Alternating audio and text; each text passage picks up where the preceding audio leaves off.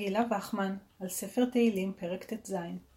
תודיעני אורח חיים, שובע שמחות את פניך, נעימות בימינך נצח. פסוק י"א. מסורת מדרשית ידועה, המסתמכת על פסוק י"א, מספרת על שבע קבוצות של צדיקים שיקבלו את פני השכינה לעתיד לבוא. המדרש הבא, מתוך ויקרא רבה ל"ב, מביא מסורת זו ומוסיף עליה שאלה. שובע שמחות את פניך, אל תהי קורא שובע, אלא שבע.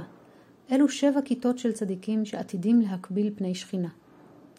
אמר דוד לפני הקדוש ברוך הוא, ריבון העולמים, וכי מי מודיענו איזו כת החביבה והנעימה שבהם? מדרש זה מפרש את הפסוק כולו כשאלה שמפנה דוד לקדוש ברוך הוא. תודיעני, מי מודיענו? נעימות בימינך נצח. מי היא הקבוצה הנעימה ביותר שתזכה לעמוד לימינו של הקדוש ברוך הוא? בתגובה מובאות דעותיהם של שני חכמים אנונימיים. הראשון קובע זו שבאה מכוחה של תורה ומכוחן של מצוות, שנאמר מימינו אש דת למו. דברים ל"ג, פסוק ב'.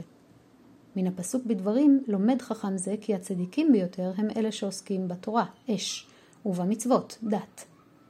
ואילו השני טוען, אלו סופרים ומשנים ומלמדי תינוקות לאמיתן, שהן עתידים לעמוד בימינו של הקדוש ברוך הוא, שנאמר, שיוויתי השם לנגדי תמיד, כי מימיני בל אמות. נראה כי המחלוקת בין שני החכמים היא מחלוקת עקרונית על דמותה של החברה. אל מי אנו נושאים עיניים? מי הן דמויות המופת שלנו? האם אלה שבאים מכוחה של תורה ומכוחן של מצוות? או אלה העוסקים בהוראה ובחינוך לאמיתן? המדרש לכאורה נמנע מלהכריע בין הדעות, אף כי סדר הדברים עשוי ללמד על נטיית ליבו של העורך. ומה דעתכם?